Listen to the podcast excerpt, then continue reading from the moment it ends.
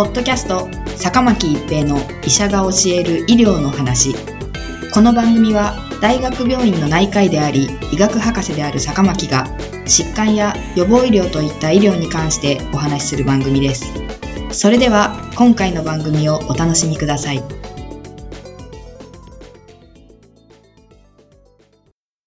皆さんこんにちは、坂巻一平です。ポッドキャスト坂巻一平の医者が教える医療の話。今回は新型コロナウイルス政府の追加対策です。2022年7月29日に政府は新型コロナウイルスに対する追加の対策を発表しました。医療の負荷の増大が認められる場合、地域の実情に応じて各都道府県が BA.5 対策強化宣言を行い、以下のような対策を実施することができるようになります。1、基本的感染対策の再徹底。3密の回避、手洗い等の手指衛生、効果的な換気等。2、早期にワクチンの3回目までの接種を受けること。高齢者や基礎疾患を有する者、重症化リスクが高い者は早期にワクチン4回目接種を受けること。3、高齢者や基礎疾患を有する者、同居する家族等について、混雑した場所や感染リスクが高い場所への外出の自粛等、感染リスクの高い行動を控えること。4. 帰省等で高齢者や基礎疾患を有する者と接する場合の事前の検査。5. 高齢者施設等の利用者のお盆等の節目での検査。6. 飲食店での大声や長時間の回避、会話する際のマスク着用。7.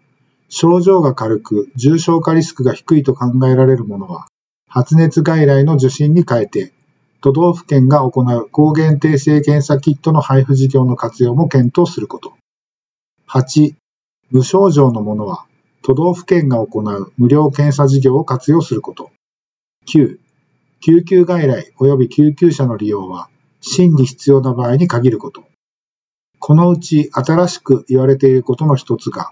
高齢者や基礎疾患のある人への行動自粛についてです。確かに重症化したり亡くなったりしているのは高齢者や基礎疾患のある方であり、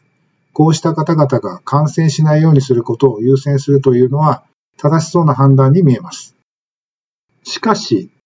高齢者や基礎疾患のある方の感染者の多くは、医療機関や高齢者施設で感染したと考えられる事例です。こうした事例は外から施設にウイルスが持ち込まれたことによって感染しています。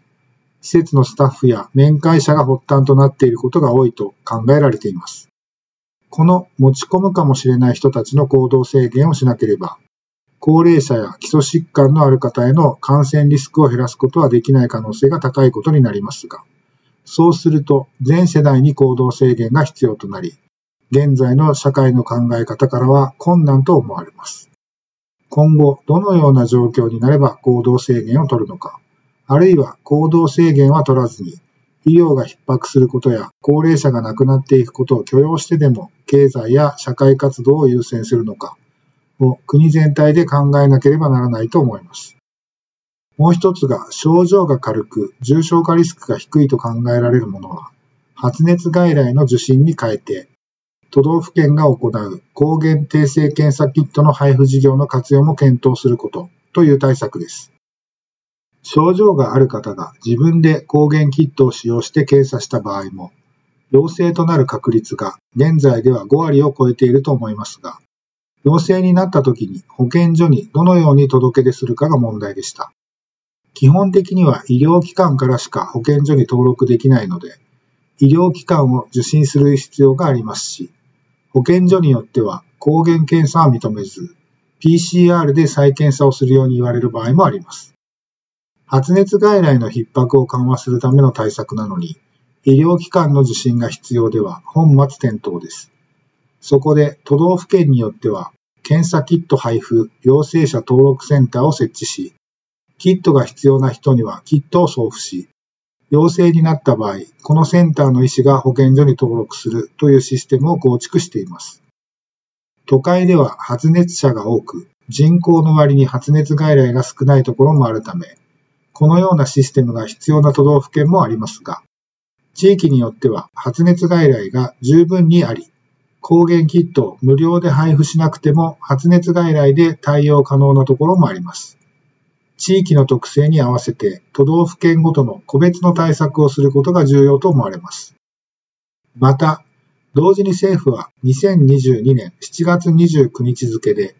経団連などの各経済団体に対して新型コロナウイルスに感染した従業員などについて療養開始や復帰時に検査結果を証明する書類、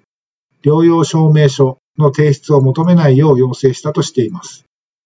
感染拡大の第7波を受けて、各医療機関、保健所は業務がパンク状態となっており、そんな中、多くの患者が療養証明書の発行を求めて、医療機関や保健所を訪れるため、負担が増しているとの指摘があり、これを軽減するためとしています。ポッドキャスト、坂巻一平の医者が教える医療の話。今回は新型コロナウイルス政府の追加対策でした。ありがとうございました。ポッドキャスト坂巻一平の医者が教える医療の話。今回の番組はいかがでしたか？次回の番組もお楽しみに。